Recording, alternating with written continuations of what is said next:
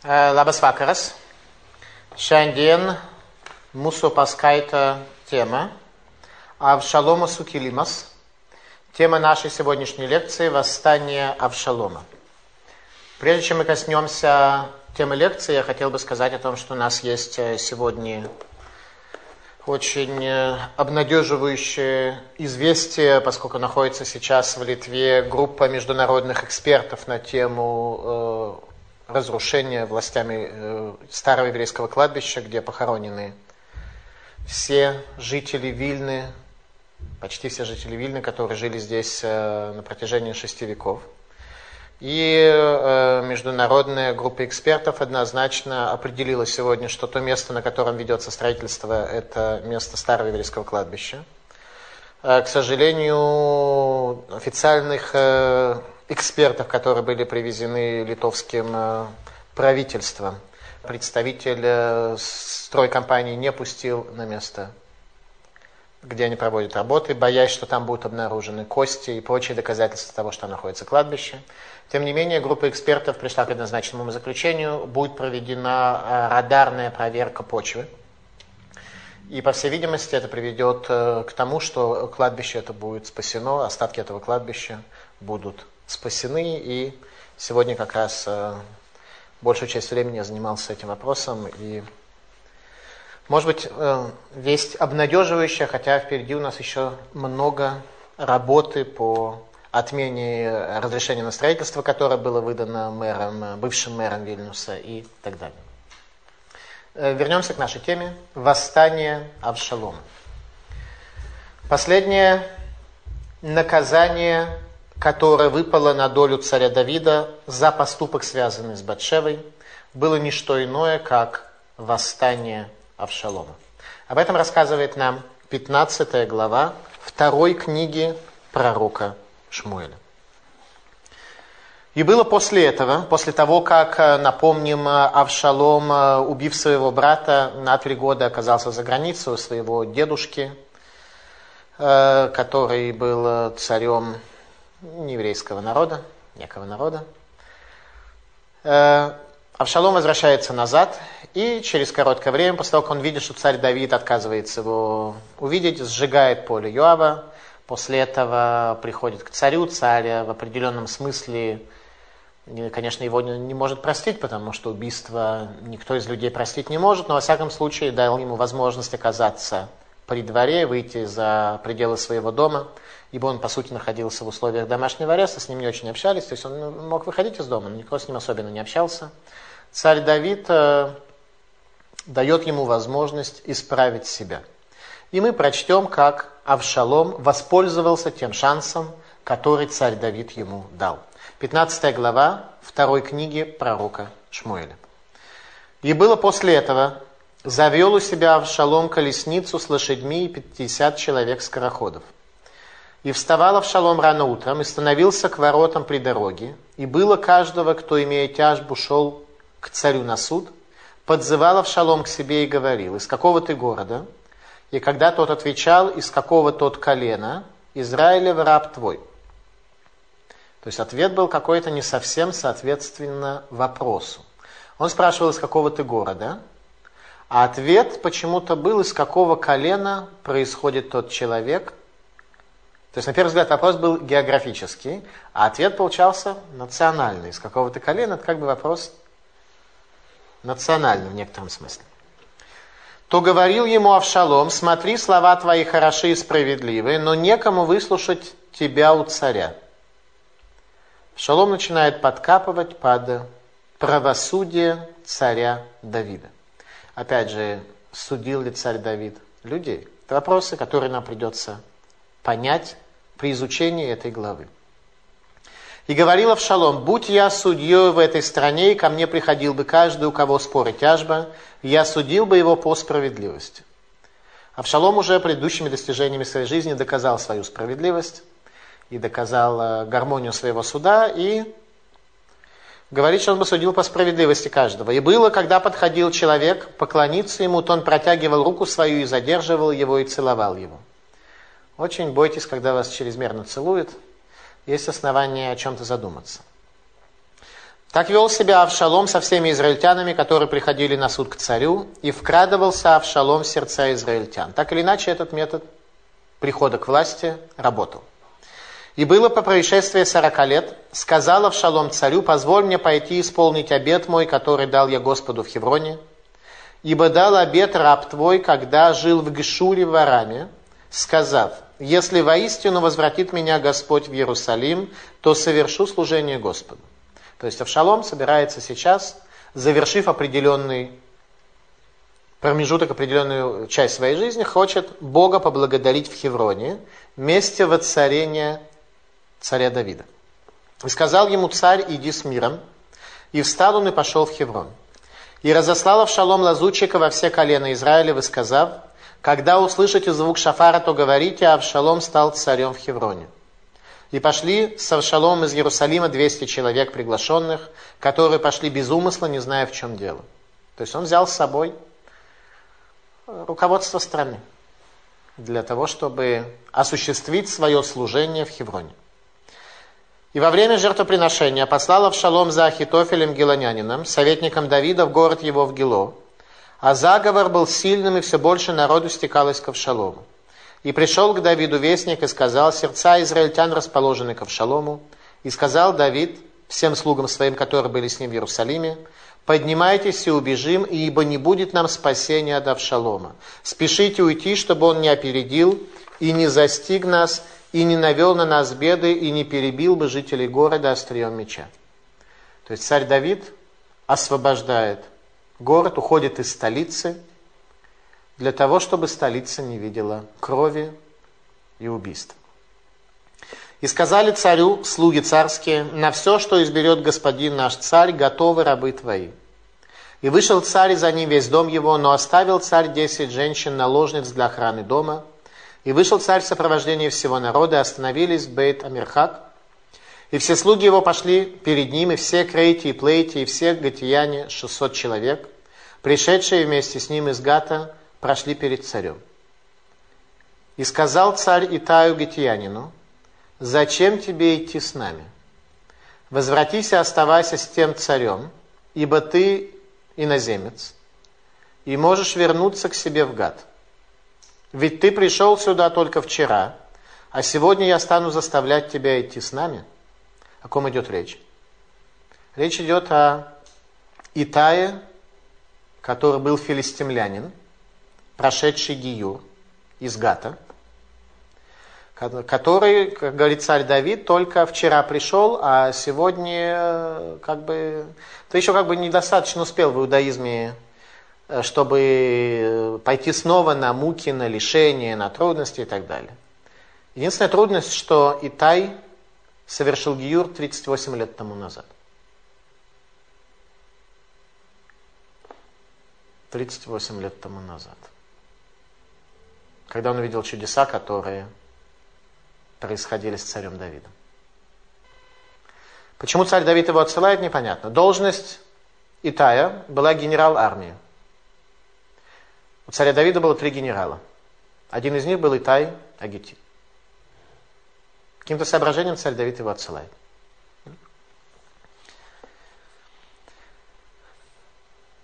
Ведь пришел ты сюда только вчера, а сегодня я стану заставлять тебя идти с нами, а я сам иду, куда придется, вернись и забери с собой братьев своих. Что он говорит? Забрать весь иностранный легион. Всех филистимлян забрать. В условиях, когда с царем Давидом мало кто, а все с Авшаломом, так что они, даже защищенный стеной город не может их защитить, отказаться от иностранного легиона. Это была бы ошибка. «Благодарю тебя за милость и преданность твою». И отвечал Итай царю и сказал, «Как жив Господь и как жив господин мой царь, что куда ни пошел бы господин мой царь, на смерть ли, на жизнь ли, там будет и раб твой». И сказал Давид Итаю, «Ступай, проходи». И пошел Итай Гетиянин, и все люди его, и все дети, бывшие с ним. И плакала в голос вся страна, когда проходил весь народ. И царь перешел поток Кедрон, и весь народ прошел по дороге к пустыне. Весь народ плачет, царь Давид нет. Вот и Цадок, а, а также все левиты с ним, несли ковчег Завета Божий, поставили ковчег Божий, Ивьятар же стоял на возвышении, пока не прошел весь народ из города. И сказал царь Цадоку, возврати ковчег Божий в город, ибо если я обрету милость в глазах Господа, то он отвратит меня и даст мне увидеть его и обитель его. Если же он скажет так, не благоволю я к тебе, то вот я пусть сделает он со мной, что ему благоугодно. И сказал царь Цадоку, священнику, также видишь, как обстоят дела, возвратись с миром в город с Ахимаацем, сыном твоим, и Йонатаном, сыном Ивьятара, оба сына ваши с вами. То есть царь Давид, единственное действие, которое он делает, закладывает разведку, оставляет там сыновей первосвященников и самих первосвященников. Видите, я задержусь на равнине пустыни, пока не придет от вас слово, чтобы известить меня. И вернули Цадок и Авиатар ковчег Божий в Иерусалим, и остались там. А Давид восходит на гору Масленичную, восходит и плачет. И голова у него покрыта, и шел он босой, и все люди, бывшие с ними, покрыли головы свои и восходили плача. Вот теперь плачет царь Давид. Раньше он не плакал, теперь он плачет. А Давиду рассказали Ахитофель в числе заговорщиков с Авшаломом. И сказал Давид, расстрой, прошу совет Ахитофеля Господи. И когда добрался Давид до вершины, где он поклонился Богу, то вот навстречу ему Хушай Аркиянин, разодран хтонет его, одежда его разодрана, и прах на голове его. И сказал ему Давид, если ты пойдешь со мной, то будешь мне в тягость. Но если возвратишься в город и скажешь Авшалому, рабом твоим буду я царь, рабом отца твоего был я издавна, а теперь я раб твой, то ты расстроишь для меня совета Хитофеля. С тобой будет там Цадок и Вьятар, священники, и будет всякое слово, которое услышишь из дома царя, перескажешь Цадоку и Авьятару священникам. Там с ними два сына их, Ахимаат, Цадока и Йонатану и Авьятара. И перешлете через них ко мне всякое слово, какое услышите. И пришел Хушай, друг Давида, в город, а Авшалом входил в Иерусалим. Восстание Авшалома, сына царя Давида, против своего отца. Сын поднимает восстание против отца, против царства помазанника Бога. И перед нами исполняется последняя часть пророчества Натана. «Енени маким рами бейтеха». И вот я поднимаю зло против тебя из дома твоего. Последнее из четырех наказаний, которое должен был получить царь Давид за события, связанные с Батшевой – происходит здесь, в этой главе, восстание Авшалома. Четыре наказания получает царь Давид. Умирает ребенок Батшевы. А, Амнон насилует свою сестру Тамар. Авшалом убивает Амнона. И восстание Авшалома. Сегодня перед нами самым ярким образом раскроется личность царя Давида, раскроется личность Авшалома, и раскроется образ мышления царя. Мы видим с вами сегодня, что же такое на самом деле царь Израиля. Сегодня у нас будет урок еврейской психологии, и мы увидим, как поступали великие в условиях самых тяжелых испытаний, которые могли произойти с человеком. Самые тяжелые испытания. Итак, Авшалом. Авшалом начинает свою кампанию по приходу к власти. Сказано так, в имя Харикен, веяслу Авшалом Меркева Весусим Хамишемиш Ацим Лифанав. И было после этого, после того, как Авшалом вернулся, сделал он себе колесницы и лошадей, и 50 человек бегут перед ним. А именно, Тора предписывает царю, ограничение на количество жен и количество лошадей. Говорит Лоербело Сусим нашим что царь не должен приумножить количество лошадей количество жен. Может быть, сравнение не всем понравится, но, в случае, в одном стихе так сказано, тут я ничего не могу сделать, не могу изменить того, что сказано. Что? Лошади не против этого Лошади не против, да. Просто у человека как бы к автомобильному транспорту и к женщинам, наверное, особо есть э, такая ецерара, поэтому приумножить царь этого не должен. О женщинах мы увидим дальше, в следующей главе. А по поводу лошадей, по поводу лошадей написано, что бежали перед ним 50 человек. Лошади были, и 50 человек бежали перед ним. Что за люди бегали перед Авшаломом и являлись его свитой и его окружали? Талмуд в трактате Сангидрин говорит следующее. Кулам натулейт холь вехокукей капот раглаемаю. Что все эти люди были лишены селезенки и страдали плоскоступием дословно. Почему Авшалом таких людей без селезенки и с плоскоступием выбрал себе в качестве 50 бегающих перед ним в качестве свиты и секретарей? По поводу селезенки я искал э, в еврейских книгах, не нашел, честно признаться, ответа на этот вопрос. Но посоветовавшись э, со своим э, старым приятелем еще по ленинградскому отказу доктором Александром Шениным, я услышал от него следующее, что селезенка – это орган, который ответственен за иммунную систему. То есть человек, у которого нет селезенки, согласно медицины современной, хотя для нас в основном мы пользуемся источниками как бы э, в наших книгах, тем не менее э, иммунитет такого человека и способность его от заразы каким-то образом э, спастись, он э, не работает, он ограниченный. Теперь, что такое плоскоступие, как объясняет Раши? Что Раши говорит, что это совершенно не касалось медицинских каких-то факторов, а речь идет о том, что логаю маргишим бекуцим бедерах, что они не чувствовали колючки на дороге. Мы все бежим, и Всевышний для того, чтобы наш бег немножечко направить в нужное русло, иногда нам по дороге разбрасывает колючки. А более точно сказать, что есть некие дороги, которые мы для себя придумываем. На самом деле это не дорога, а это пустыня. А в пустыне растут колючки. Дорога, она нормальная, по ней можно идти. А в пустыне колючки. Так вот, те люди, которые пошли за Авшаломом, они обладали такой особенностью, что они не чувствовали колючек на дороге. Когда от царства великого царя Давида они отошли в сторону, они не чувствовали колючие, которые при этом возникали. Начало предвыборной кампании Авшалома. Нет ничего нового под солнцем. Свою кампанию Авшалом начинает следующим образом.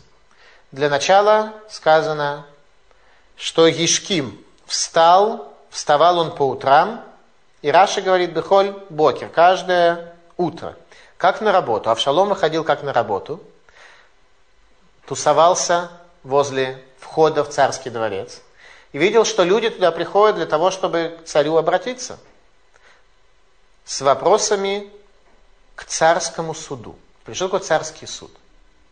Суд у нас вообще-то принадлежит Байдину. Но царский суд, он от него ожидают определенную гармонию и определенную цельность, которая вышла бы за рамки закона, а включала бы в себя какие-то вещи, которыми не может оперировать Бейдин. Мне сложно сформулировать это более ясным языком, но от царя ожидался царский суд. Помните, когда спросил э, пророк Натан, каково наказание богатому человеку, который забрал единственную овечку у бедного, имея много овец. Он сказал, что такому человеку положена смерть. Что он имел в виду? Совершенно не имел в виду, что этому человеку действительно можно предать смерти, потому что по еврейскому закону положено, если забрал овцу, ее съел, положено заплатить четырехкратную цену. Никто на основании этого казнить не мог бы. Что же имел в виду царь Давид? Он имел в виду, что человек, поступивший так, он отделил себя от небес, как мертвый. Он отделил себя от небес, он оторвал себя от небес вот к такого рода суждению царя и приходил народ, чтобы понять, как исправить э, пути свои, чтобы получить ответ на вопрос, э, как жить дальше. Люди хотели получить царский совет. Что говорит Авшалом? Авшалом для начала интервьюирует всех приходящих и задает на первый взгляд совершенно невинный вопрос, на который любой с легкостью дает ответ, из какого ты города. И тот ему отвечает, из одного из колен Израилевых. То есть он называет, из какого он колена. Ну, это не тот вопрос, который задал сын царя. Он задал вопрос какого-то города. Оказывается, текст нам здесь упускает один ответ один вопрос. А именно, человек отвечал, он, допустим, он из города такого-то. На что говорил Авшалом? А это в каком колене находится? Он говорит, «А, назвал из какого колена. Тогда Авшалом говорит, ну смотри, если бы ты был из колена Иуды, то тогда бы еще был бы у тебя шанс на справедливость. Поскольку ты из других колен, то тут уж, прости, никакой справедливости здесь тебе у царя не получить. Начинает с клеветы на справедливость царя Давида. Если бы ты был из колена Иуда, то был бы у тебя шанс, а так ничего. И произносит при этом задумчиво следующую фразу. «Мие семени шофет баарец» «Кто поместил бы меня судьей на этой земле?» Это то, что хочет Авшалом. Он хочет быть судьей. И тогда говорит он, что всех бы он очень хорошо мог бы засудить. Так, образ Авшалома как судьи. Авшалом это человек, который совершил убийство собственного брата. Авшалом это человек, который сжег поле Юава бен Цруя, министра обороны царя Израиля, для того, чтобы получить себе возможность с ним поговорить. Человек, который прорывает любые границы, любые законы для своей нужды, для своих интересов. И вот он говорит, кто бы меня поместил судьей на земле. Это лозунг. И говорит, и каждый, кто придет ко мне, выйдет дактив, и я оправдал бы его. Возникает вопрос, разве каждый человек, который приходит в суд, он прав? Далеко не каждый человек, который приходит на суд, он может быть правым в результате решения суда. Мецудот Давид говорит, что Гаити Мацдик это один ладунобы цедок. Он говорит, нет, я бы смог суд таким образом провести, чтобы найти для него максимальное оправдание. То, что должен делать на самом деле еврейский суд. Еврейский суд, на самом деле в еврейском суде не требуются, по идее, не требуются адвокаты. Почему? Потому что суд обязан дать лучший иск для каждой из сторон, даже если самой из сторон это в голову не приходит. Человек говорит нечто. И дальше Бейдин определяет, вообще э, обязан ли он был это сказать. Может быть, он не обязан был это сказать, тогда эти слова вообще не принимаются, или эти доказательства не принимаются, и так далее, и так далее, и так далее. То есть Бейдин должен обеспечить защиту обеих сторон в случае, если есть иск между людьми. И на основании этого принять уже решение. И говорит Авшалом, я именно это и сделаю. Я суд доведу до максимального, для максимальной истины, до максимальной справедливости для каждого, кто придет. Возникает только один момент. Принадлежит ли в иудаизме царю судейская функция. Мы говорили уже, что к царю приходит за мудростью, приходит за судом, который выходит за рамки оценки, которую осуществляет Бейдин. К нему приходит за царским решением и советом. Но Авшалом явно собирался делать что-то другое. Давайте разберемся, как э, у нас э, в нашей юридической системе, что у нас происходит с судебной функцией.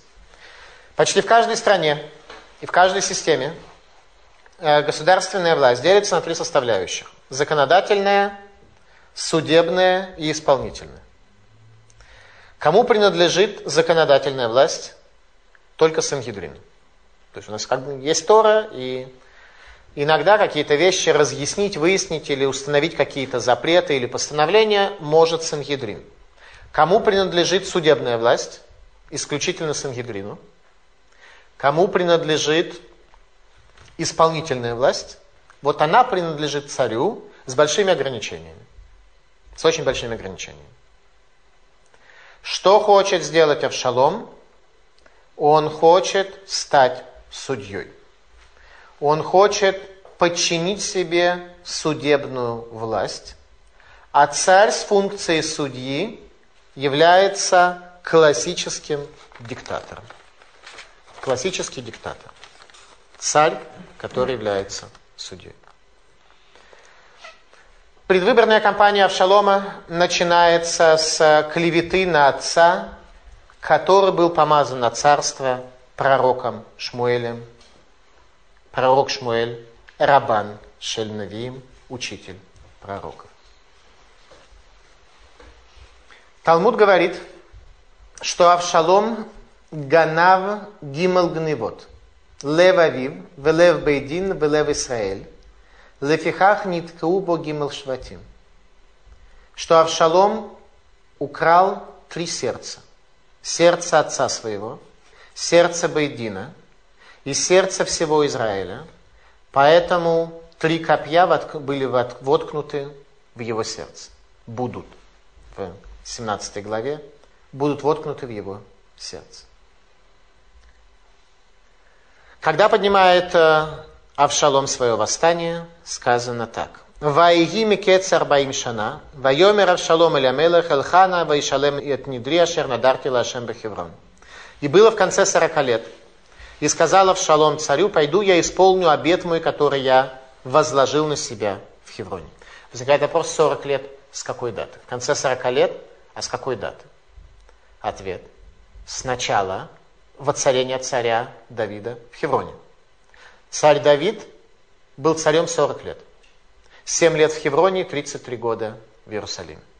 В конце 40 -го года царствования, в конце 40 лет, извиняюсь, царствования, за два года до смерти царя Давида Авшалом поднимает восстание, видя, что царь стар, и понимая, что царство придет не к нему, а к Шлому. Он понимал, что Шломо станет следующим царем, понимая, видимо, то, что мы с вами можем понять лишь ограниченно. Почему именно Батшева была предназначена стать матерью Шлому. Авшалому это было понятно, поэтому он поднимает восстание. Э, Авшалом был первенец после Амнона, которого он убил. Если бы он считал, что царь Шломо не станет царем, Э, по всей вероятности, первенец обычно становится царем, то есть он, ему не надо было бы поднимать восстание против своего отца. Ему было ясно, что желание неба заключается в том, чтобы именно царь Шломо стал царем, и он поднимает восстание к концу жизни царя, зная, что царю отведено 70 лет жизни. Все все знали, обратите внимание. Все все знали. И все все понимали. Микец Арбаим Шана. Есть комментарий, который говорит, что речь также идет о том, что он поднимает восстание с того дня, 40 лет с того дня, когда еврейский народ попросил царя, а именно за два года, за два года до того, как царь Давид стал царем. Царь Шауль был царем два года. Так вот, Малбим говорит, что через ровно 40 лет после того, как еврейский народ попросил царя, от чего пророк Шмуэль начал рассказывать им, что царь это будет деспот, это будет изверг, который будет как у других народов и лишит вас той связи с Богом, которая возможна и должна быть у еврейского народа. Вот именно ровно через 40 лет после этого Авшалом пытается восполнить собой тот самый образ, о котором говорил пророк Шмуэль. Образ деспота, образ диктаторов, образ царя, как у других народов.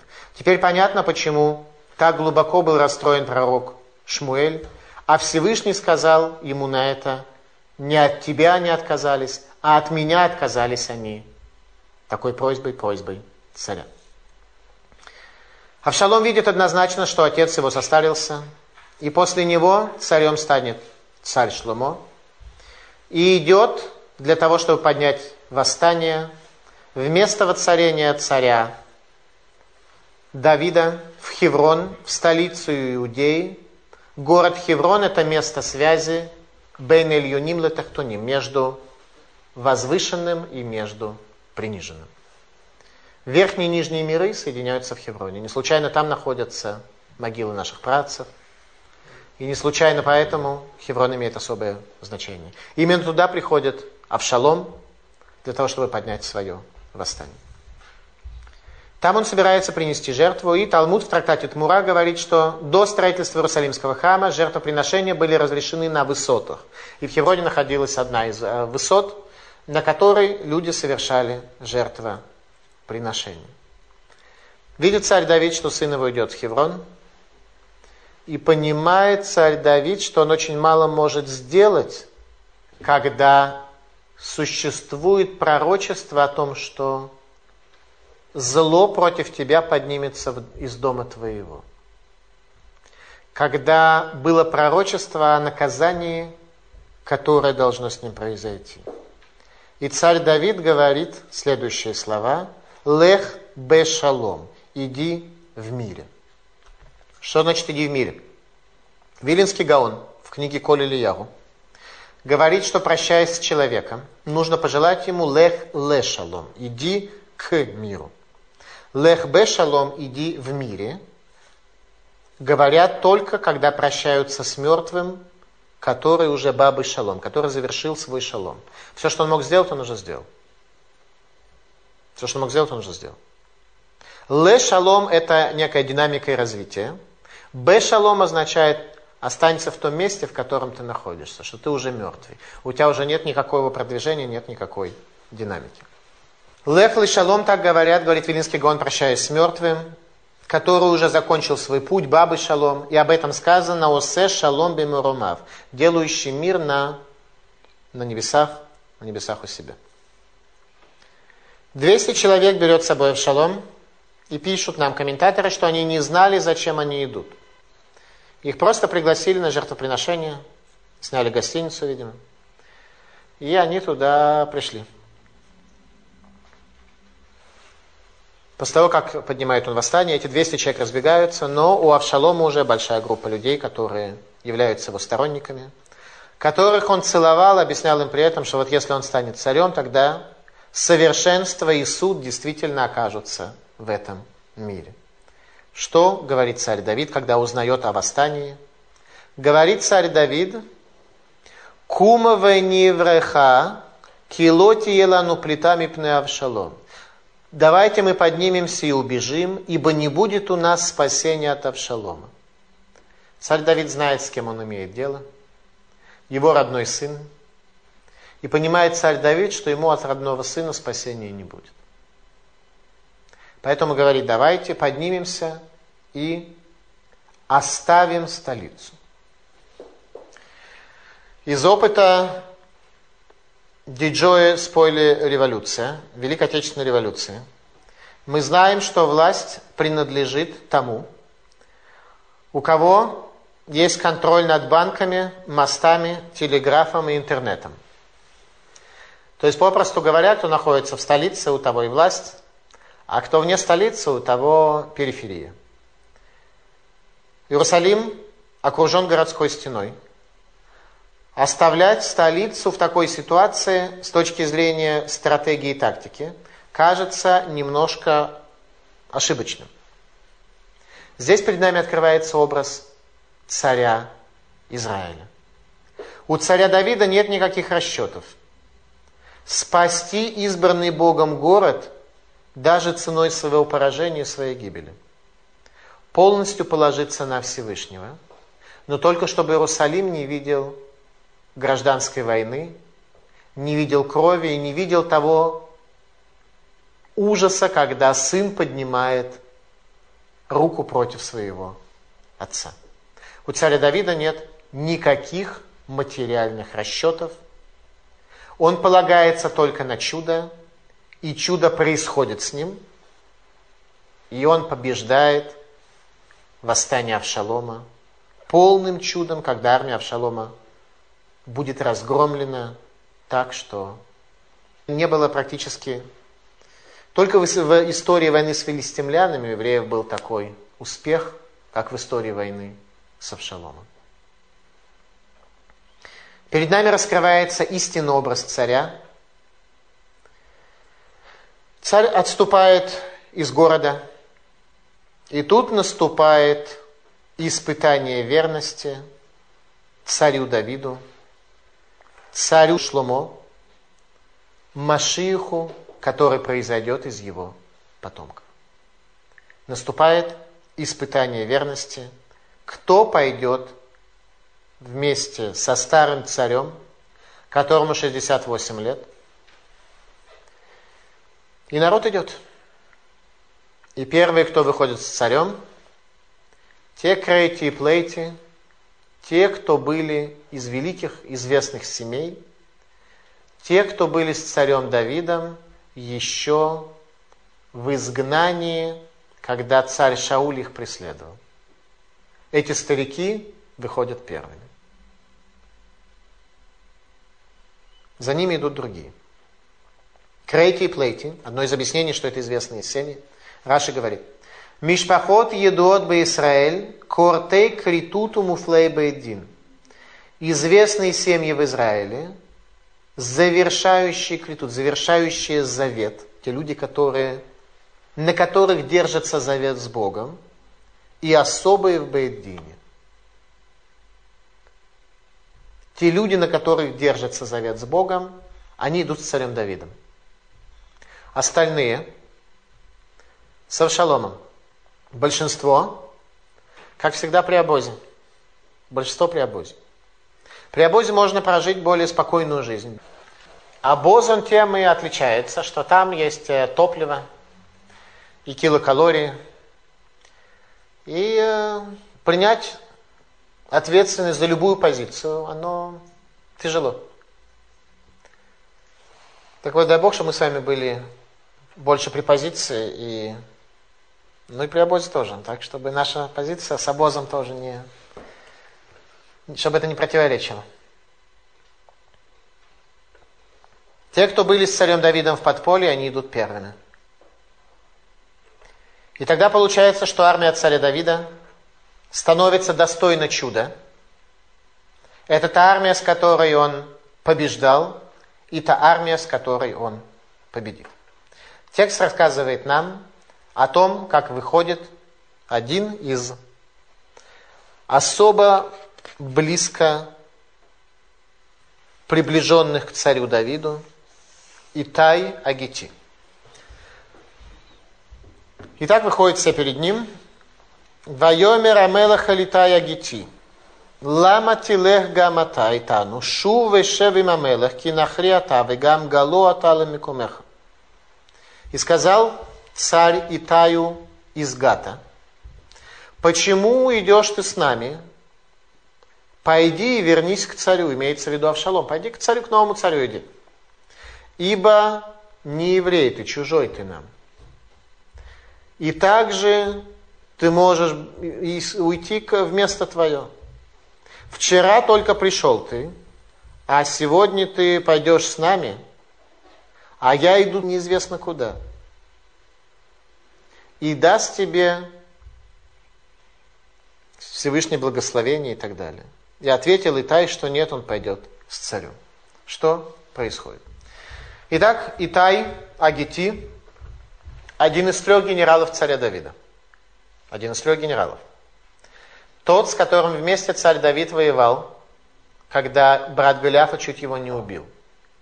Когда Авишай бен Цруя его спас методом чуда и сокращению дороги.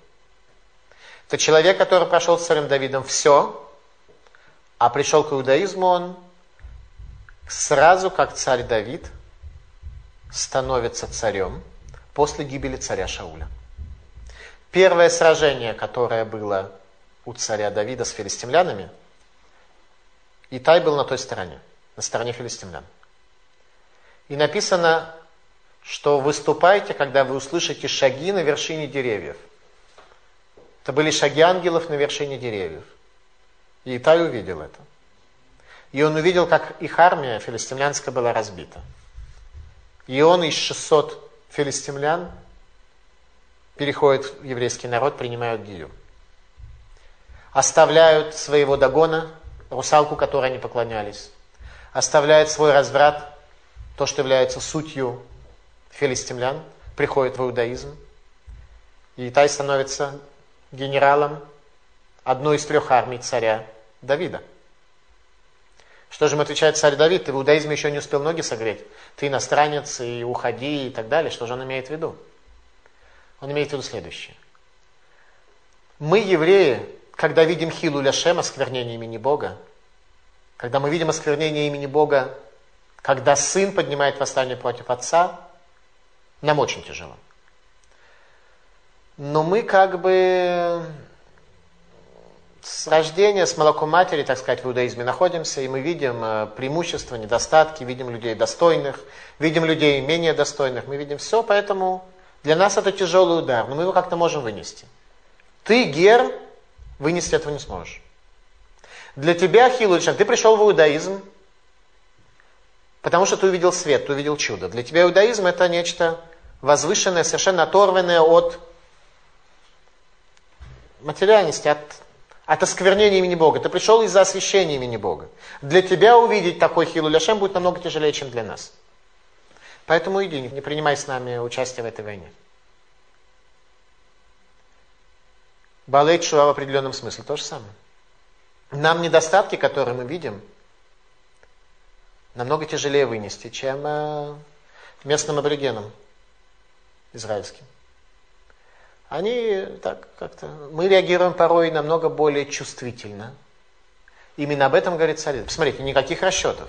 Он видит, что идет Итая Гити, человек, без которого победить в сражении с Авшаломом, армия которого превосходила многократно армию стариков царя Давида, а, отпустить генерала, это была большая ошибка. У царя Давида нет никаких расчетов. Если Бог захочет, мы победим и без тебя. Если у тебя будет особое страдание, то не нужно тебе идти. Мы сможем победить и без тебя. И говорит ему, вчера ты пришел с ранцем твоим, и сегодня ты уходишь, что он имеет в виду? Он пытается ему как-то облегчить отъезд назад. Пытается ему как-то это облегчить. Ваян Итай это Мелех отвечает Итай царю, Вайомер, Хая Шем, жив Бог, Вехая Дуни, жив господин мой царь, Ким бы маком ашер ешам Адуния Мелех, им ламут, им лихьет, им лихаим, кишам и явдеха. Там, где будет царь, для жизни или для смерти, там будет раб твой. Видит царь, что Итай – это человек, который не при обозе. Говорит, если так, то иди со мной. Царь Давид, отбирает, отступая, отбирает людей. Он берет с собой только тех, кто будет достоин чуда, и чудо произойдет с ним. Чудо произойдет. Ты гер, и тебе тяжелее вынести хилу ляшем осквернение имени Бога. Генерал армии никаких расчетов, никаких счетов. Царь Давид отступает, порвав одежды. Весь народ плачет, а царь в это время произносит слова псалма. Обратите внимание, сколько уже псалмов мы с вами привели при изучении, при изучении книги пророка Шмуэля. И каждый раз царь Давид писал псалмы, когда что-то новое открывалось перед его глазами, когда он понимал и видел что-то новое, что он хотел передать нам с вами. Весь народ плачет, а царь Давид произносит такие слова в псалме. Мизмор легашем бебархом и пне Авшалом бно. Песнь Богу при бегстве от э, Авшалома сына моего. И Талмуд задает вопрос. Песнь Богу, плач Богу нужно было бы сказать. Почему песнь Богу? Плач Богу перед бегством от сына моего. Почему он назвал это песней? Песня – это восхваление Бога. Когда человек увидел какое-то величие, какую-то гармонию, какой-то позитив, раскрывающийся перед ним, тогда мы поем песни. По разрушению храма мы произносим плач. Талмуд говорит, что увидел царь Давид, что весь Сангидрин выходит за ним и воспел песню. Он понял, что нет в нем вины. Он понял, что нет недостатка в его царстве на основании того, что видит Сангидрин. Ушел весь Сангидрин, кроме одного человека. Руководитель Сангидрина с ним не пошел. Увидим чуть позже. Об этом увидим чуть позже. Увидев весь Сангидрин, царь Давид воспел песню. С точки зрения того, что видят глаза человека, великих из людей, царь Давид не сделал ничего плохого. И сказано, что Вехоля арец бухим коль гадоли. Весь народ плачет плачем большим. Вехоля аму в Рим, веамелу хувер кедрон. Весь народ проходит, и царь проходит по долине Кедрон. Веколя аму в Рим альпнеедерах, это Мидбар. И весь народ проходит по дороге в сторону пустыни. Здесь есть комментаторы по-разному понимают, что такое в сторону пустыни. Были те, кто от центра, от столицы, где сейчас может быть неприятности, в сторону пустыни начали быстро э, в эмиграцию отправляться. А есть другое объяснение, что из, э, из дороги, из долины Кедрона, из источника отправляются в пустыню, в изгнание. В ситуацию, когда они не знали будущего, они не знали, куда они идут, зачем они идут. Но нет у них ни малейшего сомнения в том, что их путь – это идти через пустыню с царем. И это будет путь, который они проделают сквозь пустыню. Так что там колючек, который будет плоскоступие колоть, у них не будет. Там, где царь Давид, там пустыня становится без колючек. И они увидят это, и это произойдет перед глазами всех. И тут видит царь Давид следующее явление. Виней гам цадок, веколя лавиим и то, носим это арон брит элуким, вейцако эль арон элуким, веяли ветар, атом колям лаавор мингаир. И тут видит царь Давид, как Садок Акуген выносит Арон Абрит ковчег Завета. Ковчег Завета – тот ковчег Завета, который шел впереди еврейского народа по пустыне, который очищал дорогу, который кондиционировал местность так, чтобы было не жарко, который приводил к спасению. И видит царь Давид, что кто несет ковчег? Садок Акуэн. Кто обычно переносит ковчег? Левиты.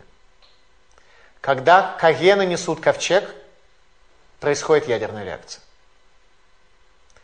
Происходит ядерная реакция, так упали стены Ерехона, когда кагены несли ковчег. Когда кагены несли ковчег, остановились воды Ярдена, и евреи прошли посуху. Происходит ядерная реакция, суть неконвенциональной войны, которую могут осуществлять евреи. Что говорит царь Давид? Говорит, верните его.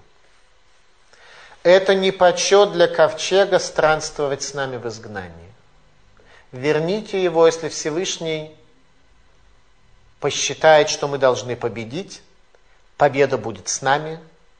Если мы не сможем победить, то ковчег нам не поможет.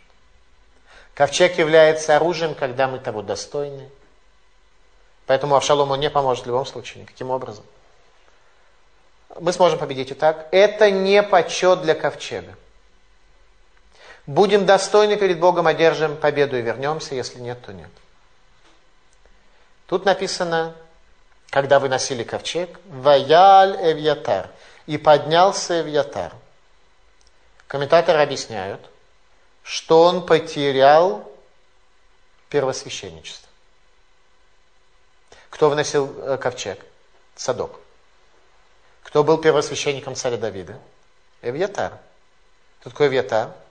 Сын Ахимелаха. Тот единственный, кто спасся из города Нова, который уничтожил Дуэгедуми. Эвьятар был человек, который прошел все тяжести жизни, все испытания с царем Давидом. Это был его верный первосвященник.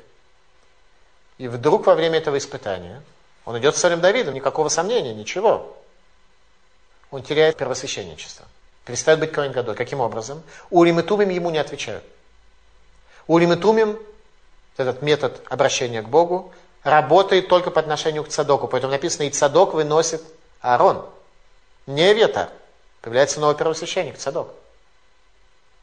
Показывая, что у Вьятара есть какая-то большая проблема. Внешне она пока ни в чем не выражается. Он идет с царем Давидом против Авшалома, никаких вопросов. Она у нас проявится, проблемы Ивьятара в наших, нашей последней лекции. При этом экзамен для всех. Ивьятар потерял первосвященничество. Говорит Малбим, Нисталек Микиунак Дула. Он был оторван от состояния первосвященника. Говорит Радак, исполнилось проклятие потомкам Эли, из которых был Эвьятар. Помните, сыновья Эли, они вилками мясо у народа забирали и задерживали приношение жертв, которые женщины должны были принести. И тут вдруг оказывается, что Ивьятар из их потомков. И тут вдруг оказывается, что это проклятие, которое Всевышний через пророка Шмуэля изрек, именно сейчас по отношению к Ивьятару и осуществляется, последний из потомков. Почему?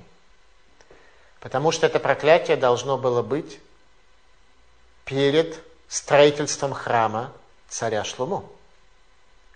Мы находимся за несколько лет до храма. Последнее испытание, которое есть у царя Давида, после которого открывается путь для царства царя Шлуму. И в Ятару больше нет места быть первосвященником. Почему именно сейчас? Было еще несколько лет еще шесть лет до строительства храма, два года до смерти царя Давида, еще четыре года правления царя Шломо, когда он построил храм, еще шесть лет впереди. Это мы увидим дальше. Какие проблемы были у Вьятара. Здесь он еще полный праведник, у него все в порядке. Но проблема начинает уже появляться, пока еще на уровне сердца. И Вьятар будет одним из активных участников попытки Адониягу воцариться первой главе книги царей. Вот там найдет себя Авиатар. В попытке следующего восстания Ивьятар уже будет центральным человеком. Здесь он еще в правильном лагере, но уже что-то у него происходит. В такой ситуации человек не может быть Каген Гадоль. Он не может быть первосвященник. Ему уже нет места. Бекуна. Цадок стал Каген Гадолем, а он из потомков Пинхаса, которые получили брит Кигунат Улам, Пинхас бен Элязара Куэн, получил брит Кигунат Улам, завет Кигуны, вечный, он останется навечно. Итак, наступает время для действия. И царь Давид должен оставить группу разведки, которая сможет э, передать царю, что происходит. Царь Давид оставляет Ветара, оставляет Садок, оставляет двух его сыновей. И дальше написано так. Вы Давиду лебе маале азайтим. И царь Давид поднимается на масленичную гору Харазайтим. Олеу бухе поднимается и плачет. Теперь время для его плача. Почему? Он увидел место храма. С оливковой горы он увидел место храма.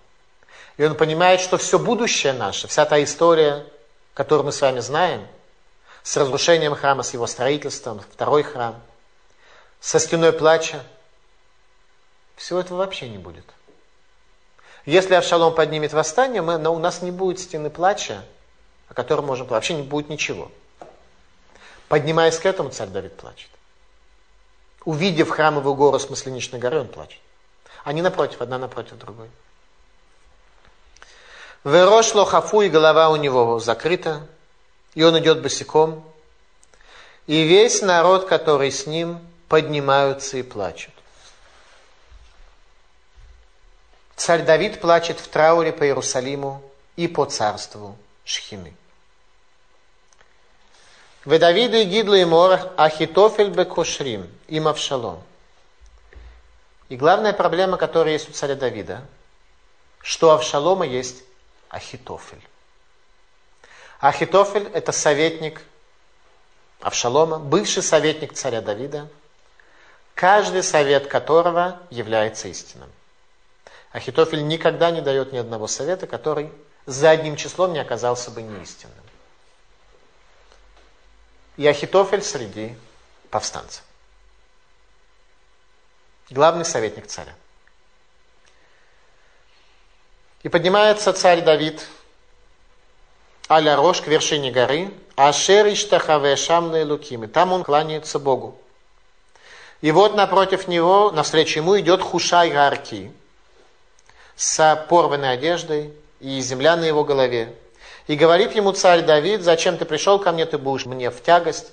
Комментатор не объясняет, почему он будет в тягость, может быть, по причине э, состояния здоровья, э, по причине старости, не знаю.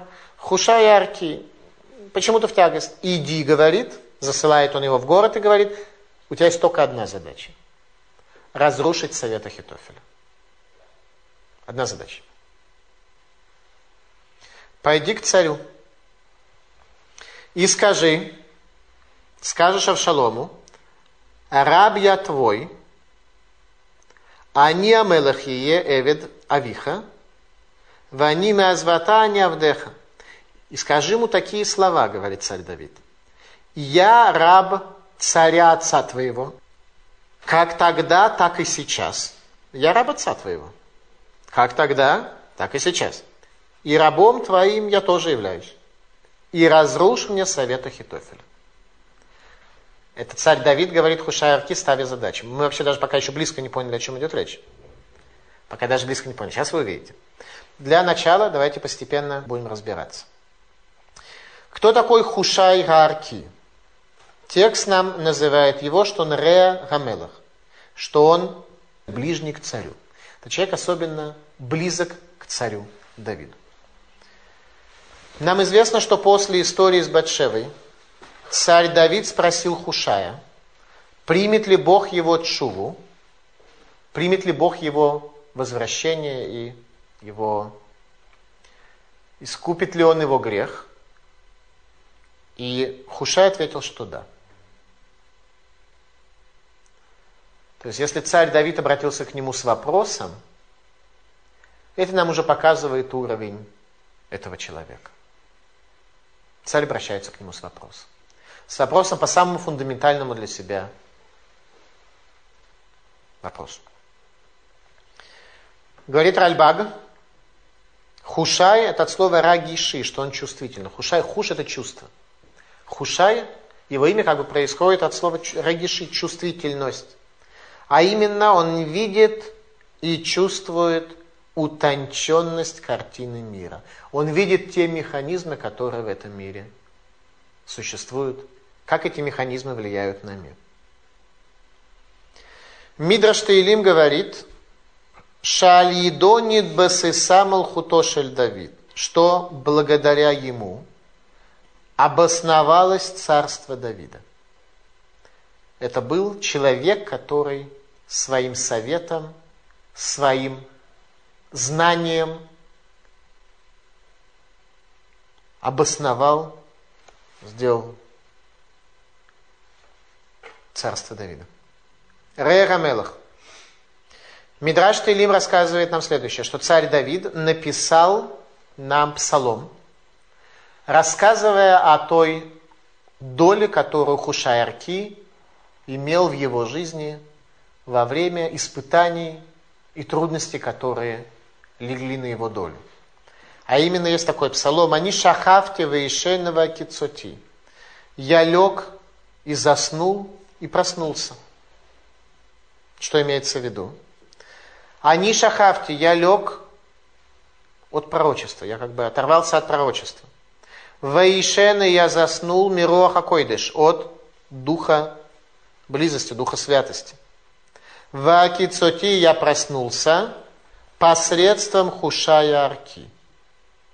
Хушаярки тот, кто пробудил меня назад к состоянию пророчества, к состоянию духовной связи с Богом. Это задача Хушаярки. Что происходит дальше? Написано царь Давид Иштахаве Эль Элуким, что он кланяется Богу на Масленичной горе, когда он плачет и видит место будущего храма. Возникает вопрос, зачем э, он там кланяется? Какая идея этого поклона? Почему надо было там поклониться? Именно там, именно в такой ситуации, увидев храмовую гору, что происходит? И вот в это время, когда поклонился царь Давид, приходит Хушайарки к нему. Хушайарки приходит всегда вовремя. Он знает, когда нужно прийти и куда. Дай Бог, чтобы мы с вами знали, когда и где нам нужно быть. Талмуд в трактате Сангидрин дает нам следующее объяснение поклона царя Давида. Жуткое объяснение. Просто жуткое. Амар Раби Игуда Амарав. Сказал Раби Игуда, сказал Рав. Бикеш Давид лавода водат кухавим. Царь Давид поклонился с тем, чтобы осуществить поклонение идолам. Винели крато Хушай. И вот ему навстречу идет Хушай. Омер Лейли Давид. Сказал он Давиду. Ямру мелех шекамот хаявода водат кухавим. Скажет, что царь, как ты, будет поклоняться идолам. Омер Лей Мелех. Сказал ему царь. Мелех шекамони егарген обно. Царь, как я, его убьет сын. Мутав лавот аводат кухавим, валит халель шем шамай бефаресе. Лучше я буду служить идолам, но чтобы не было осквернения имени Бога публичного. Амар майтаама насифт яфетор. Спросил его Хушерки, чего ж ты вдруг женился на красивой женщине, на женщине из гшурского народа? Омерлей, Отвечает царь Давид, Яфа Тор Шари, красивая женщина, разрешена. Омер Лейло что с Мухим, говорит ему Хушархи, ты не учил, что после этого написано? О том, что дети у нее будут э, суреру море, пить, э, воровать, э, есть и, и так далее, и так далее. Ты не учил всего, что написано дальше? Да сами хлейки и ела иш бен суреру море, как сказано, и будет у человека сын э, суреру море, едуном э, пить будет и воровать будет. Коли носе Яфатор, тот, кто женится на Яфатор, будет у него сын, который Бен Суреру Муры. А именно, что делает царь Давид? Он хотел показать, как будто он кланяется идолам, чтобы люди увидели в нем какой-то недостаток, что и, и поняли, что сын поднял против него восстание. Не случайно, у царя Давида есть какие-то грехи, видимо, есть какие-то у него недостатки, то есть идолам поклоняется. Поэтому Всевышний направил против него сына.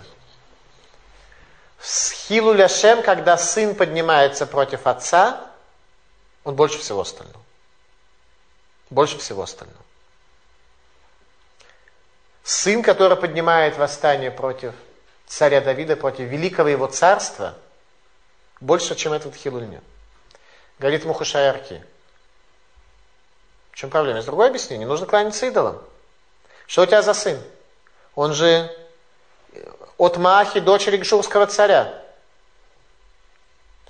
Все знают, зачем ты не женился вообще. Поэтому сын такой.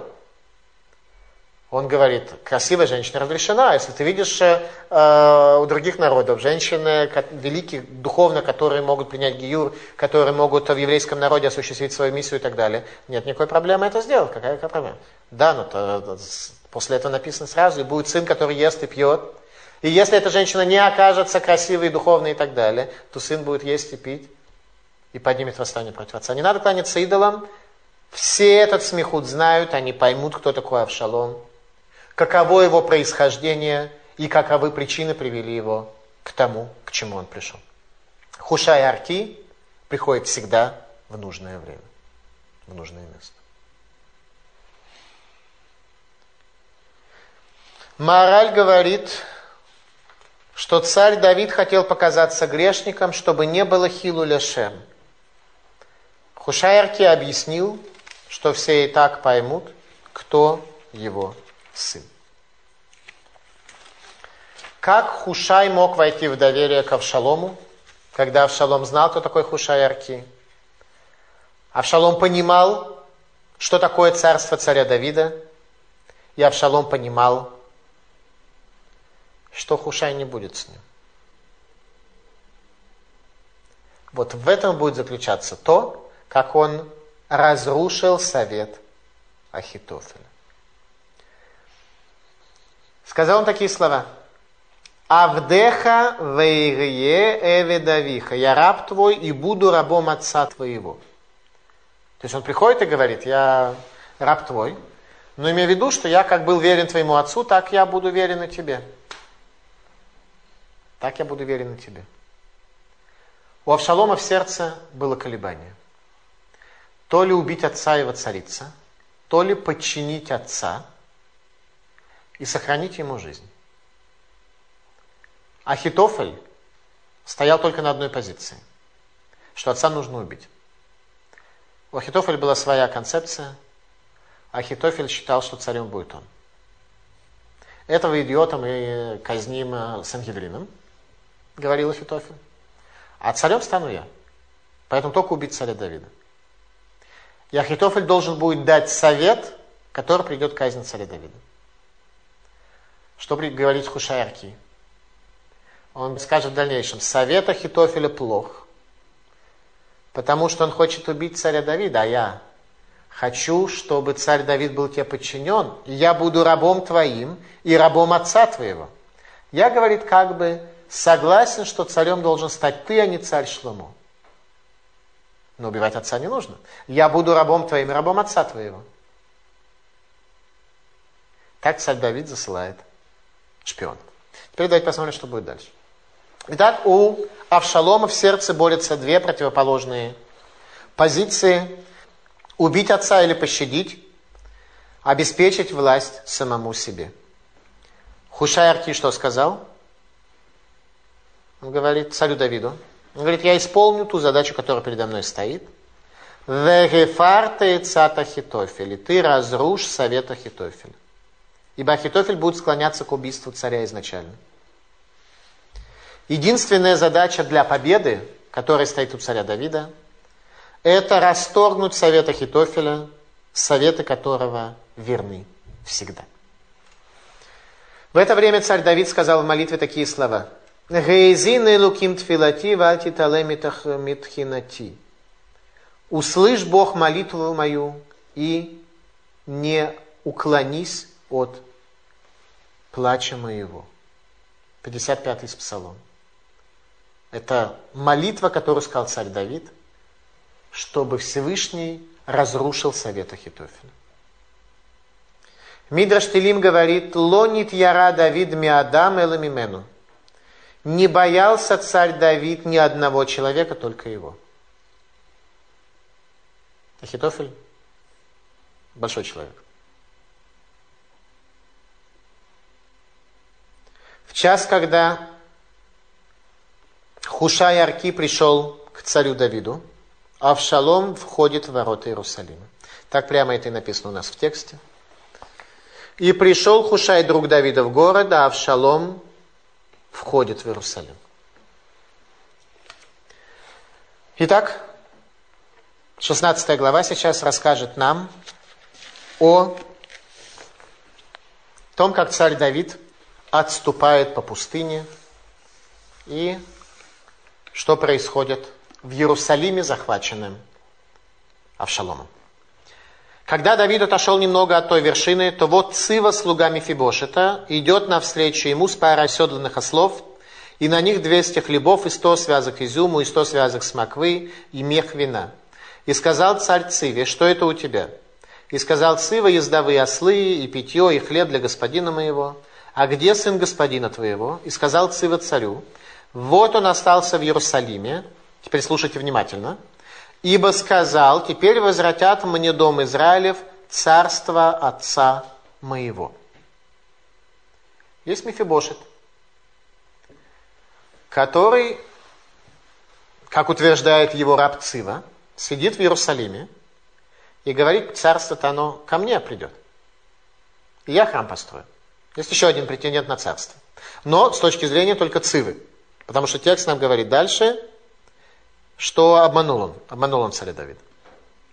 Кто такой Мефибошет? Для начала происхождения его имени.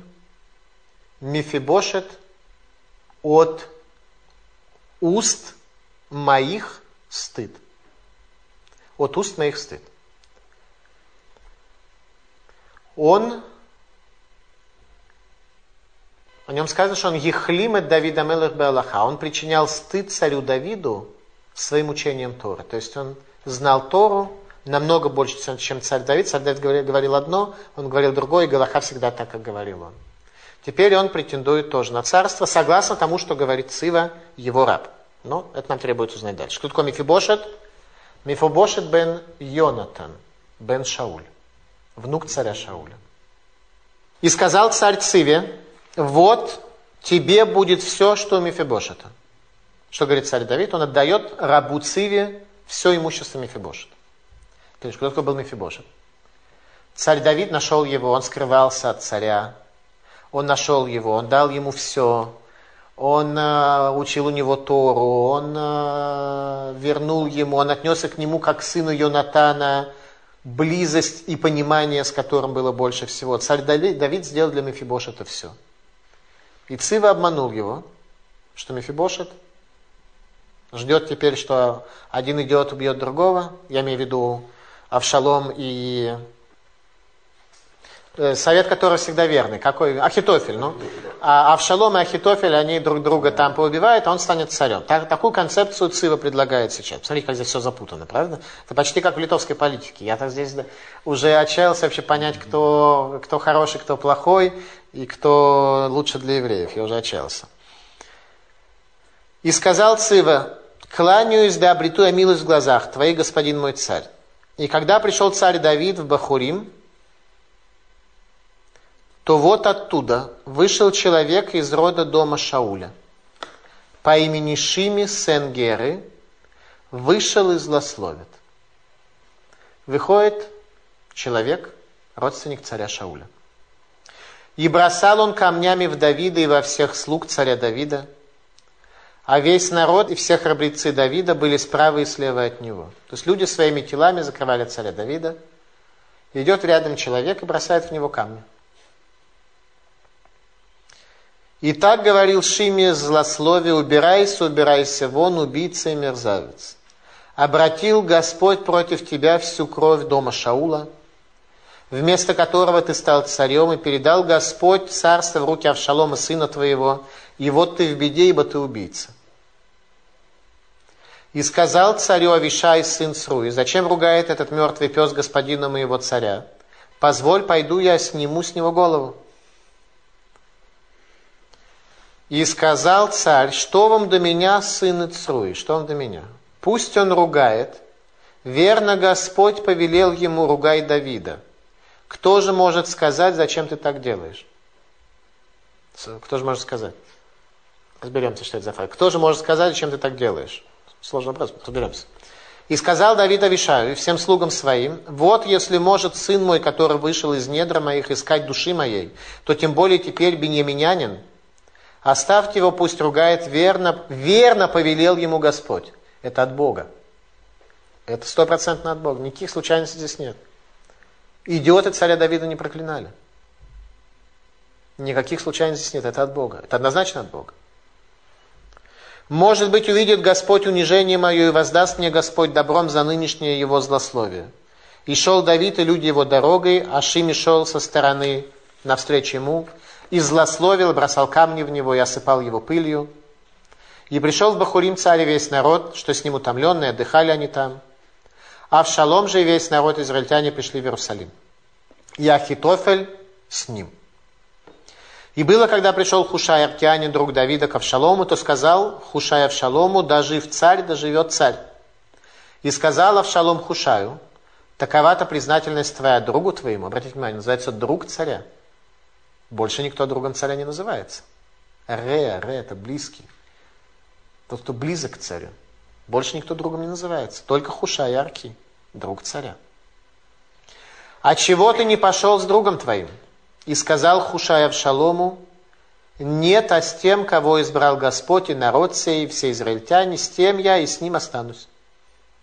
А во-вторых, кому я буду служить? Не сыну ли его? Как служил я отцу твоему, так я буду служить тебе. Как сказано здесь на иврите. И сказал Авшалом Ахитофелю, давайте ваш совет, что нам делать. Спрашивает Авшалом Ахитофель. Искал Ахитофель Авшалому. Для начала дает совет следующий. Войди к наложницам дома твоего,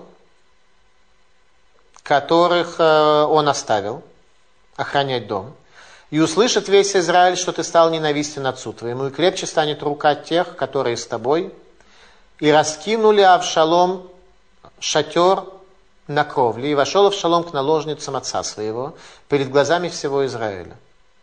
А советы Ахитофеля, которые он давал в то время, считались такими же верными, как если бы спрашивали человека наставление Божие. Так был всякий совет Ахитофеля как для Давида, так и для Авшалома. Итак, для начала он предлагает ему укрепить свое царство справедливости прелюбодеянием с десятью наложницами на глазах у всего народа. Что это за царство и каким образом оно укрепляется? Ну, конечная задача Ахитофеля – стать царем самому. Но он сам не хотел стать царем, чтобы стать царем. Он считал, что он должен стать царем. Ничего личного. У Ахитофеля тоже не было ничего личного. У него были ошибки, это да.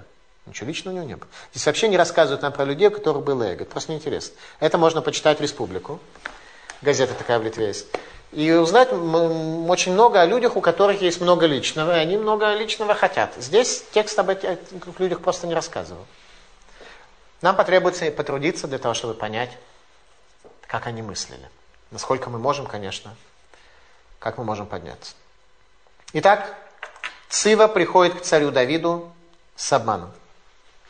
В действительности окажется в дальнейшем, что он угнал ослов у Мефибошета, а тот не успел уйти. Он хотел уйти вместе с царем Давидом, но он не успел. Он был хромой на обе ноги. Мефибошет был хромой. Когда царь Шауль погиб, и трое его сыновей, то няня держала Мефибошта на руках, и она выронила его, услышав весть о гибели царя Шауля. И Мефибошет э, сломал обе ноги. И поскольку Цива угнал всех ослов, Мефибошет не смог приехать. И Цива решил, что это для него возможность. Как раз, э, вот у Цивы ничего общественно как раз не было. У него исключительно лично. Он решил, что сейчас есть возможность хорошо своего господина очернить в глазах царя. Ослы, взнузданные, грузами нагруженные и так далее. Мафибошет, по сути, был раввином царя Давида, его учителем. Он знал, что такое царство своего отца – хотя он был ребенком, что-то он знал. И он знал отношения своего, э, царства своего деда, царства царя Шауля, знал отношения своего отца к переходу царства колена Иуды. Он был учителем царя Давида.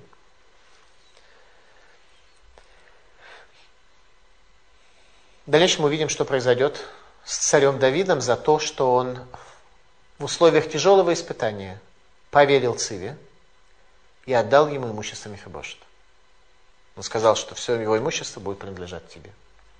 Почувствовал, что человек интересует имущество. Остальных просто имущество не интересовало вообще. Оставляли все без малейшего сомнения, без малейшего колебания. Итак, выходит царь Давид, и проходит он свое изгнание через колено Беньямина. И тут интересно, как колено Беньямина отнесется к царю Давиду через 38 лет его правления после смерти царя Шауля. Это очень интересно. Кто встречает царя Давида? Встречает его Шими бен Гера. Как то сказано, из семьи царя Шауля, Шими бен Гера.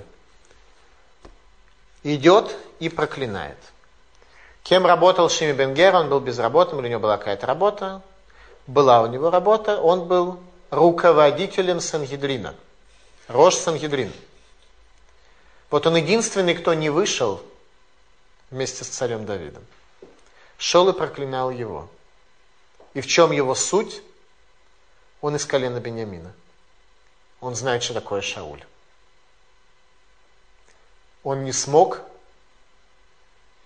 смириться внутренне с переходом царства колени Иуды. Через 40 лет после гибели царя Шауля. Он не смог настолько, что всю картину царства царя Давида он видел иначе. И он сейчас объяснит в своих проклятиях, какие уже у него претензии к царству царя Давида. Кто это такой? Рош Сангедрин, руководитель Сангедрина. Шими Бенгера. Исключительно в ревности за великое царство Шауля. Снова ничего личного. Ничего личного, да, да, да. Иначе... Зогар говорит, книга Зогар, Тикун Шхина Лев Нишбар. Исправление шхины, когда человек может шхину, божественное присутствие к себе поместить, это надломленное сердце. Царь Давид принимает унижение и проклятие и безмолвствует. Какую претензию имеет к нему Шими Бенгера? Называет его Иш Дамим, человек кровей. Ты пролил много крови. Какую кровь пролил царь Давид? Парша Драхим говорит, книга Парша Драхим говорит, что Нов погиб по твоей вине ты восстал против царства царя Шауля. Ты раб, который восстал против царства царя Шауля, из-за тебя было пролито много крови. Радак объясняет нам, что Шими Бенгера подозревал царя Давида в убийстве Ишбошета, в убийстве Авнера и в убийстве Урии. Помните Ишбошет, который убили два раба э, беглых? Подозревал царя Давида, Авнер, великий военачальник царя Шауля, о котором царь Давид плакал и порвал одежды свои в знак траура. Великий из нашего народа. Шауль подозревал царя Давида в его убийстве. Ну и Урия с Батшевой тоже. Говорит э, Авишай бен Сруя, один из генералов царя Давида, давай я подойду и голову ему немножко отрежу. Что он проклинает? Я ему голову отрежу по-простому и все. Проклинает помазанника Господа. Теперь, как он проклинал? Дальше царь Давид скажет в книге царей, мы с вами это увидим, что Шими Бенгера проклял его клала Нимрецет, сильным проклятием. И Нимрецет – это Рошей вот пяти исков, которые, там пять букв, пяти исков, которые были у Шими Бенгера против царя Давида. А именно, Нимрецет, Нун Мем Рейш Цади Тав. Нун Ноев, развратник. Имелась в виду история с Батшевой. Шими Бенгера, Рошнан Юдрин, историю Батшевы учил совершенно иначе. Мем, Муави. У него была претензия к тому, что царь Давид происходит из Муава, что его прабабушка является Рут – то есть он учил не так, как пророк Шмуэль, говоря, что мавитянин не войдет в еврейский народ, а мавитянка может войти в еврейский народ. Он был не согласен с этим учением пророка э, Шмуэля. Раша, нечестивец, за действие которого Цурер, притеснитель, Туава, мерзость. У него было много исков к царю Давиду. Говорит царь, когда предложили э, снести ему голову, он говорит, мали велахем бнейцруя. Что вам до меня бнейцруя? С кем вы хотите, так сказать, вы хотите Шими Бенгера что-то объяснить? Он Рош Сангидрин, он руководитель Сангидрина. Ты хочешь с ним в э, галактический спор войти? Ну и о чем ты с ним будешь спорить? Что же ты можешь сказать? Ты можешь с ним спорить, выстаивая позицию пророка Шмуэля?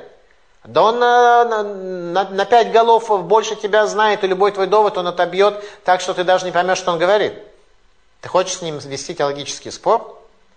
А голову сносить нельзя. Потому что по какой статье? За проклятие голову не сносят. Если один человек проклинает другого, нельзя голову снести за это. За что? За восстание против царства. А я уже не царь. Когда царь является царем? Когда весь, весь народ его принял. Когда я бегу из Иерусалима, у меня царства нет. Нет никакой статьи, на основании которой можно за восстание против царства иметь к нему претензии. Молив лахем, что, вам до меня, что с вами происходит?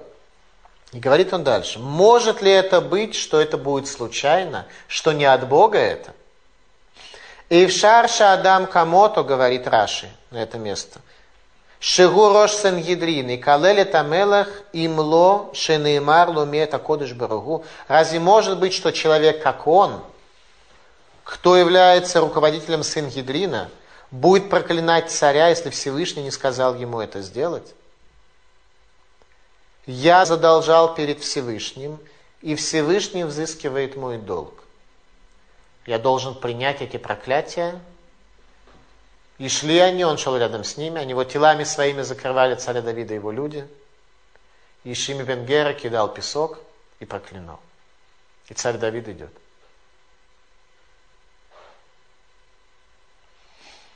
Зогар.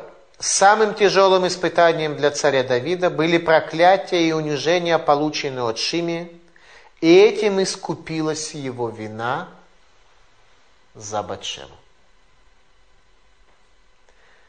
Иногда мы, у нас есть с вами какие-то трудности, какие-то неприятности. Мы стараемся их преодолеть, их отбить, щитом оттолкнуть, веником отмахнуть. Э, иногда эти трудности и уходят оставляя нас. Если бы царь Давид не дослушал до конца, что Шими Бенгер ему говорит, как объясняет нам Зогар, история с Батшевой не была бы ему прощена. Это не означает, что мы должны вести себя очень пассивно и так далее. Это вообще не означает ничего, но это показывает нам отношение к страданию. Что страдание человеку не дается впустую. Оно обладает искупительной функции. Если пророк Шмуэль пребывал в скорби о царстве Шауля все дни своей жизни, то можно ожидать и от других людей тоже пребывать в скорби по поводу великого царства Шауля. 38 лет прошло после гибели царя Шауля. Люди помнят это великое царство.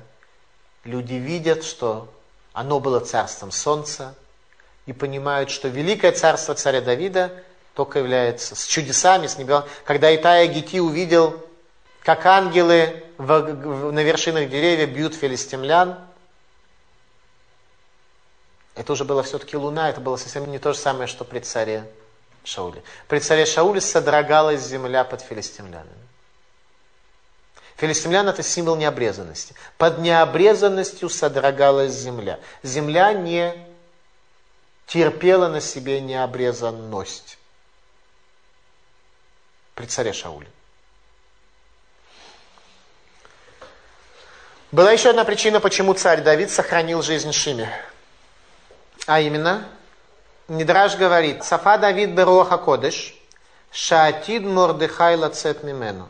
Видел царь Давид в святом возвышенном наитии, что в дальнейшем произойдет от него Мордыхай. Если бы царь Давид убил тогда Шими Бенгера, то произошла бы катастрофа в период Пурим, и Мордыхай не спас бы нас.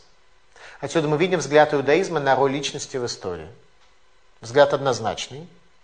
Каждая личность предназначена в этой истории, в этом мире, сделать нечто такое, что никто другой сделать не может.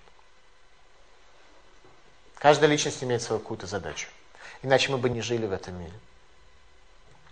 И заслуга царя Давида в спасении жизни Шимы непосредственно отражена в свитке Эстер. А именно, как там написано? Иш Егуди Гаябы Шушана Бера. Человек из Иудеи был в Шушане, столичном городе. Вишмо Мардыхай бен Яир бен Шими бен Киш. И звали его Мардыхай бен Яир бен Шими. Не, ну там было намного позже, конечно. Намного позже. Но он происходил так или иначе от Шими бен Киш. И написано Иш Егуди, что он был иудеем. Он не был иудеем, он был из Бениамина. Почему он был из Иудея? Вот это Иш Иуди, это память о царе Давиде. что царь Давид как бы дал ему жизнь, не убив этого Шиме, не позволив его убить. То есть царь Давид обеспечил нас праздником Пурим. Вот так. Сказано, шли они бедеры, шли они по дороге. Возникает вопрос, а почему они должны идти по, по воздуху или по почему? По, по, по моря там не было? Ответ, даже в самых тяжелых условиях. Изгнание, хилу ляшем, осквернение имени Бога, проклятий, у них был путь. Шли они по пути, у них был путь. Это важно каждому из нас, чтобы у нас был путь. Если мы путь теряем, то все остальное не работает. Совет Ахитофеля. Был верен в той же мере, как если спросить Бога. Ну, давайте спросим Бога, а про Бога Израиля сказано, что Бог Израиля не любит разврата. Не сказано, что Бог Израиля не любит некошерной пищи, что он не любит э, э, нарушения шаббата, что он не любит еще каких-то грехов и так далее. Сказано, что он не любит разврата. Разврат – это суть отказа от завета.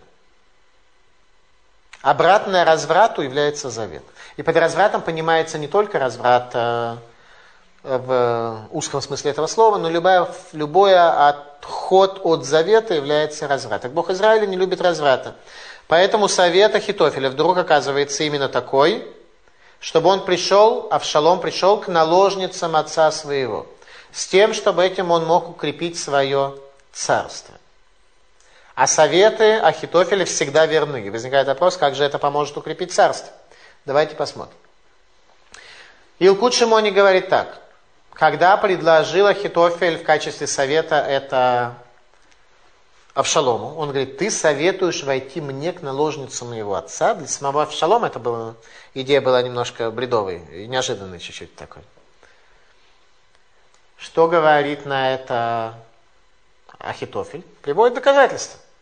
И с Ахитофелем поспорить мог только Хуша и Арки.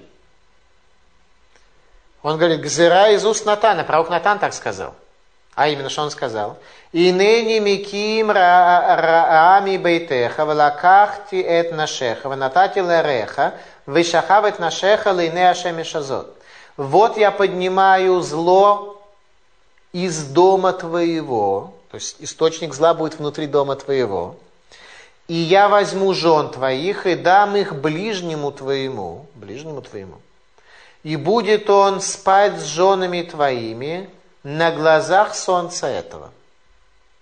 Он говорит, так, смотри, ты хочешь быть следующим, так сказать, этим самым царем, надо пророчество Натана исполнить по полной программе до конца, потому что иначе получится, что ты как бы, э, что, что проклятие, о котором говорил пророк Натан, оно вообще тебя не касается. И люди тебя выкинут и скажут, что ты вообще там баран, и против отца поднял восстание, и вообще это сам. Поэтому нужно уже сделать по полной программе, что все было нормально. Окей. Этим ты исполнишь пророчество. К тому же, говорит, они, это же не жены, говорит, а пила, пила, пилакшот, наложницы. А наложницы у них не было кедушин, они как бы и э, за это, говорит, отрезание души и смертной казни как бы нет, и так далее. Объяснил ему всякий э, э, ломдус всякий по поводу того, что не так уж это и страшно и сделать. У Ахитофеля были совершенно другие причины дать такой совет. Это он объяснил Авшалому. Сам он мыслил совершенно другого. А именно Ахитофель боялся соглашения между Давидом и Авшаломом. Именно то, что и должен был, согласно задаче, которую царь Давид ставит перед Хушай Марки, сделать Хушай, привести как бы к соглашению, к подчинению царя Давида. Ахитофель это не устраивало. Почему? И поэтому он предлагает совершить прелюбодеяние с наложницами, понимая, что после наложниц мир с отцом уже невозможен. Это уже будет, это уже конец. Это сжигание всех мостов и разрушение всего. Это уже невозможно. У Ахитофеля был свой план. А именно, судите казните Авшалома за прелюбодеяние и воцариться над Израилем. Он тоже из колена Иуды Ахитофель. Из семейства достаточно знатного. Воцариться над Израилем. Почему он должен был воцаряться? Сангидрин, трактат Сангидрин Вавилонского Талмуда, Дав Кафалов говорит, Ахитофель видел Бероха Кодыш, что ему предназначено стать царем.